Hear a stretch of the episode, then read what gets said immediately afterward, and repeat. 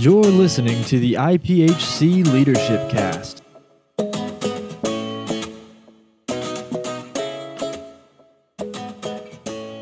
Welcome to this episode of the IPHC Leadership Cast. I'm Janice Bennett, and today we're here with Josh Hannah, who is the Director for Church Revitalization and Multiplication for Evangelism USA. Welcome, Josh. Yeah, good morning. Yeah, it's great to have you with us. Um, and you've just recently come on with Evangelism USA, so we just want to take this opportunity to get to know you a little bit better and hear um, your plans and your vision for church revitalization. So thanks for joining us today. Um, so, can you tell us a little bit about yourself, Josh, about your background? And Yeah, I grew up in a very unchurched home, and uh, I was actually a, a young man addicted to drugs that was asked to go to church. And there was a man in the gym that had literally said to me, uh, If I'm your friend, if you'll go one time based on our friendship, not God, not church, I'll never talk to you about Jesus, church, or God ever again. And based on that, we shook hands and I went. wow. And the rest is history, as they say. So, just out of your friendship and your relationship with him and to honor him. Yeah, I went as a favor to him because I could tell it was so important. Mm-hmm. Um, I had a lot of, I don't know if the word be resentment, but I wasn't sold on the idea of God or God being good. But uh, yeah, that that church service began a journey, and uh, through that journey, I got saved and never been the same. Never looked back. Wow. So, just out of that personal experience, what um, what would be your advice to someone who has a friend or that was in your situation, struggling with addiction, and Sure. you know, just trying to help that person to find um, answers? Yeah, I think the answer's found in the book of Luke where he sends out the 70 plus two. When he sends those people out two by two, he's really clear with them. He said, Find a man of peace. When you find a man of peace, stay in that house, eat in that house, do not go to another house. The third thing he says was, If there's any sick in that house, mm-hmm. heal them. And the fourth thing he said was, Now preach the gospel of his kingdom. Mm-hmm. Preaching should be the last thing we do, not the first thing we do. Jesus actually taught it's the social before the spiritual. Mm-hmm. We want it to be the spiritual before the social. Right. And at the end of the day, here's what he said in modern day terms find someone that you could potentially be friends with. You're looking for a connection, a kindred spirit mm-hmm. with somebody unchurched. Then build a relationship. Don't skip around. Don't go from one person to the next person. Take time to get to know that person and let them get to know you. In the words of Maxwell, people don't care how much you know, do they know how much you care? Then meet a need in their life.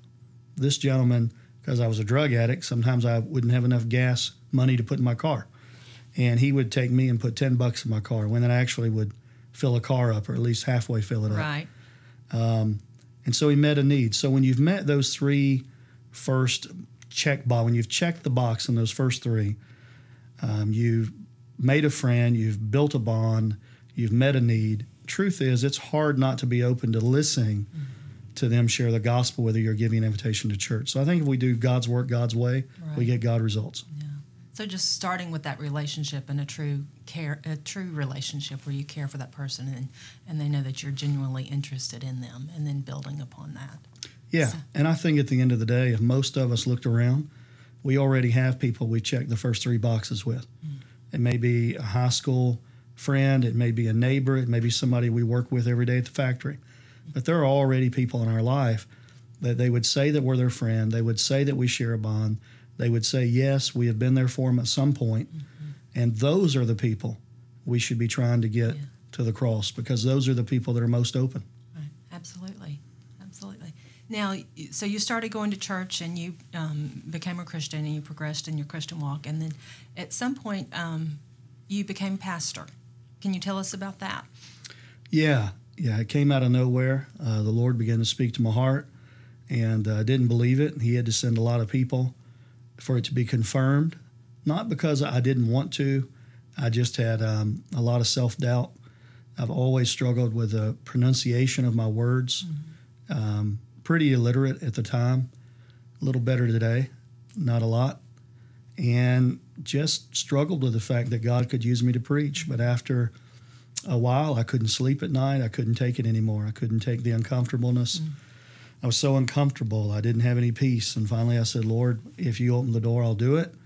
and he opened the door for a little church of about 50 people in Waverly, Tennessee, in the country, Okay. and that's where it started. Wow. So how how long ago did you start pastoring there? So that was, I became the interim pastor in 2000, and I had just turned 22 years of age. It was 2001, April 15th. I became the pastor of that church. Okay. So can you tell us a little bit about your journey and your um, process there? Yeah, so I came in, and off the bat, um, I was going to be a church for unchurched people, which didn't go well. Okay. So we lost a third of the congregation. Um, but everybody finally got on board, so it went down before it went up. Um, but within a year, we had grown to, I think, about 150 people. And then after that, every year it grew. I think the least amount of growth we ever had in a year was 124 in average weekend attendance growth over the previous year. And um, that little church grew to over 800 um, every weekend. Um, you know, on big weekends like Easter, you'd have 1,500, but it was over 800 people every weekend in a town of 3,700 people. And that was the largest city in the whole county. Wow. Yeah, yeah. Growing up, if you wanted to buy a pair of Nike tennis shoes, or it was about an hour and fifteen minute drive. Yeah. I was just in Waverly Yeah. a couple of weeks ago, and I understand where you're talking about. Um, it, you know, it's a rural, secluded area, but Yeah. um, it's amazing that God used you and that church to make such a tremendous impact in that community. And then um, you also started Hope Centers. Wasn't the first Hope Center there in Waverly? Sure. Yeah. So I had actually that that church became a multi-site church. So we were one church in multiple locations, and that I had. Well, I'd almost went into a depression mm-hmm. because when that church was running over 800, I looked around and said, "How much bigger can it get?" Most people in our county had at least visited our church. Right. And so in that, I got an idea of starting another location. And we did that, and that really put passion back in me again. Okay. But after doing multi siting, I started feeling the same way again, very discontent, almost depressed. So that's when the idea for Hope Center came in. A friend of mine had uh, been shot. He had five bullet holes put in him. I say a friend, friend from my past Okay. of my BC years, my Right. before Christ. And uh, I picked him up. He was homeless. Got him a place to stay. Got a friend in there to work some steps with him. Uh, took a Bible in there. And while he was going through his DTs, I knew it was going to be a rough week on him. I'm leaving. And the Lord spoke to me and said, Build a Hope Center. And I knew that was the next thing I needed. I had pastored a church. The church had become a multi site church. But every time I would start feeling discontent, I knew that was a sign God's going to give me my next assignment. And it was then. It was uh, build a hope center. It would take three and a half years. it took a while. Wow. Um, but we started there on that 110 acres you visited. Um, we have 15 centers today. We have a waiting list at every location. We have over 300 people living on our properties. They live with us for a year. And in the next four and a half months, we're starting eight more. Wow. So we'll be at 23 centers by December 31st Okay. of this year. All right. So your whole I mean, I just hear your heart is really for the unchurched. Yes. It's for the lost. I mean, when you went to Waverly, you took that church and you wanted to make it a church for the unchurched. Yeah. And then out of that, you know, you said multi how many multi sites did you have out of Waverly? So I, I had five sites, and we were over 2,000 people on average weekend attendance. And then I felt that discontentment again, started struggling. God, what are you doing? And then from there, it went to a network. And um, now we have 27 churches in that network. It's a network of churches. Okay. And uh, I think average weekend attendance is about 7,000 right now. Wow, fantastic. Um, yeah. So, um, and then, so you truly, I mean, and I've seen, like I said, when we visited there, I just really see your heart for the lost and for the unchurched. And um, I just thank you for what you're doing through the Hope Centers. As I went to visit them just a couple of weeks ago, just hearing the testimonies of the young men and the women that are there and how their lives have been transformed and how they found hope in Jesus Christ and they found healing and restoration. Um, it was just an incredible thing to see and to experience and to hear those stories and how some of those people are now serving in leadership. And um, it's just fantastic. So thank you. Thank you for what you are doing and what you're doing through Hope Center to, um, to reach the lost and to reach the unchurched. Now, just recently, you've come on board with EVUSA um, with a focus on church revitalization and multiplication. So, what is your vision for church revitalization in the IPHC? Yeah, good question. So, when Bishop Gary offered me the job, I've always had a heart for revitalizing churches. Um, first church I took was revitalization. Um, those sites that I told you about, many of those were revitalized, revitalizations. Um, so I've always had a heart for revitalizing and church planting. And I reached out to the Compassion Network in the beginning. Uh, all those guys are lead pastors now of their own churches. Any growth that they're having is God doing it through them, through their leadership. And there was some tremendous leaders in that network, and so I asked them to come help me. And then it outgrew that. So then I reached out to people like um, um, Bill at how can I not remember Bill if Bill you're Rose. listening? Yeah, Bill, if you're listening, I'm sorry. He's one of my best friends. Uh, Bill Rose at First Church, and then Jim Wall at the Bridge, and started incorporating these people to come help. And um, and then it just kept growing. Uh, we'll train over 1,000 plus IPHC pastors, staff members, leaders uh, in the month of August alone. So now we've reached out to more IPHC pastors and we're taking on, it'll probably be around 20 to 25 Anglo and around 20 Hispanic. So we're going to have anywhere from 40 to 50 tops new coaches. Wow. And we're going to start training them in the month of September. And so, um, you know, by this time next year, we're going to have 50, 50 to 55 coaches estimated Okay. and um, that will be coaching all over the IPHC. At the end of the day, I think every leader needs a coach. They need a mentor. And not only them, but I think their staff need mentors and coaches who do what they do. And that's something we need to move into as well in the IPHC.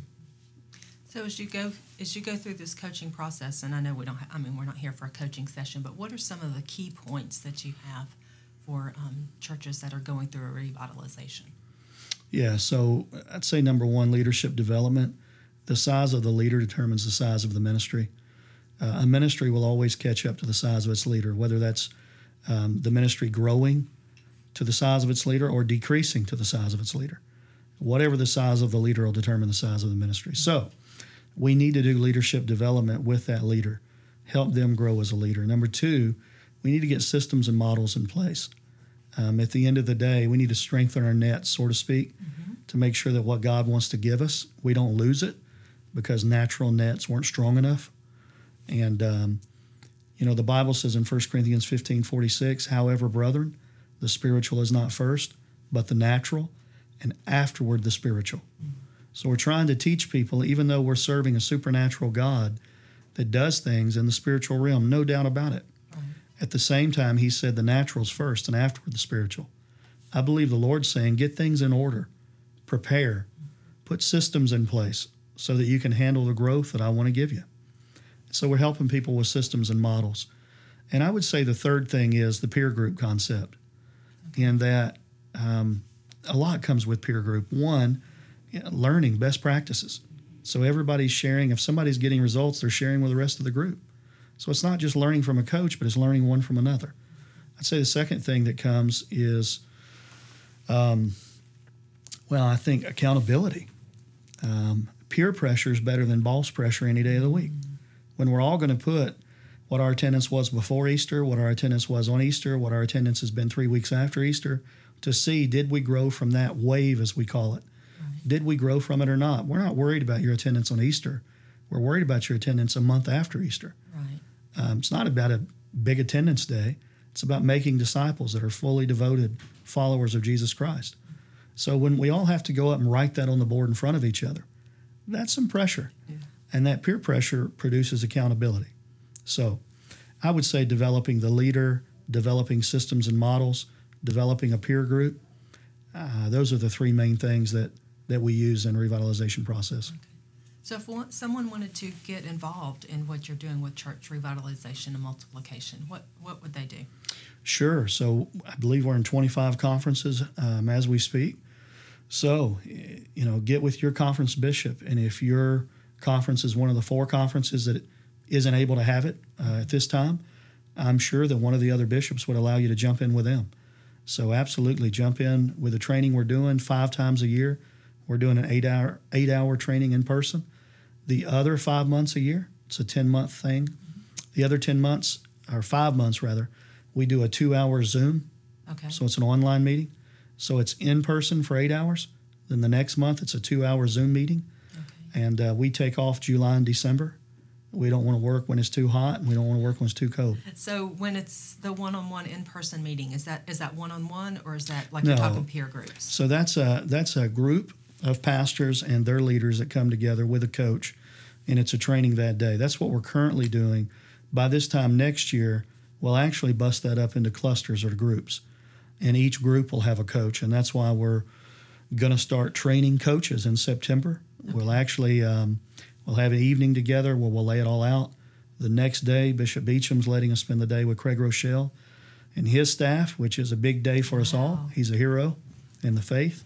Well, it sounds like there are a lot of opportunities for pastors to get involved um, in, in, in the training that you're providing and in the mentoring process as well. Um, so, if they wanted to do that, do they just contact the Evangelism USA office or their local conference? Sure, yeah. If you're one of those 25 conferences, just get with your conference bishop or the uh, evangelism representative there. Okay. Um, if not, then just call the office, call EVUSA, and we'll find you one of the 25 trainings going on every month. Okay, excellent. Well, thank you for everything that you're doing. Um, as we close today, if what is one word of encouragement that you might have for a pastor who feels like they've kind of hit a wall or kind of plateaued with their church and having a hard time just moving forward into that next step? Find somebody that's already been there and done that. There's no sense, no sense in reinventing the wheel. There's no sense doing it the hard way. Uh, whatever wall you've hit, somebody else hit it and they overcame it.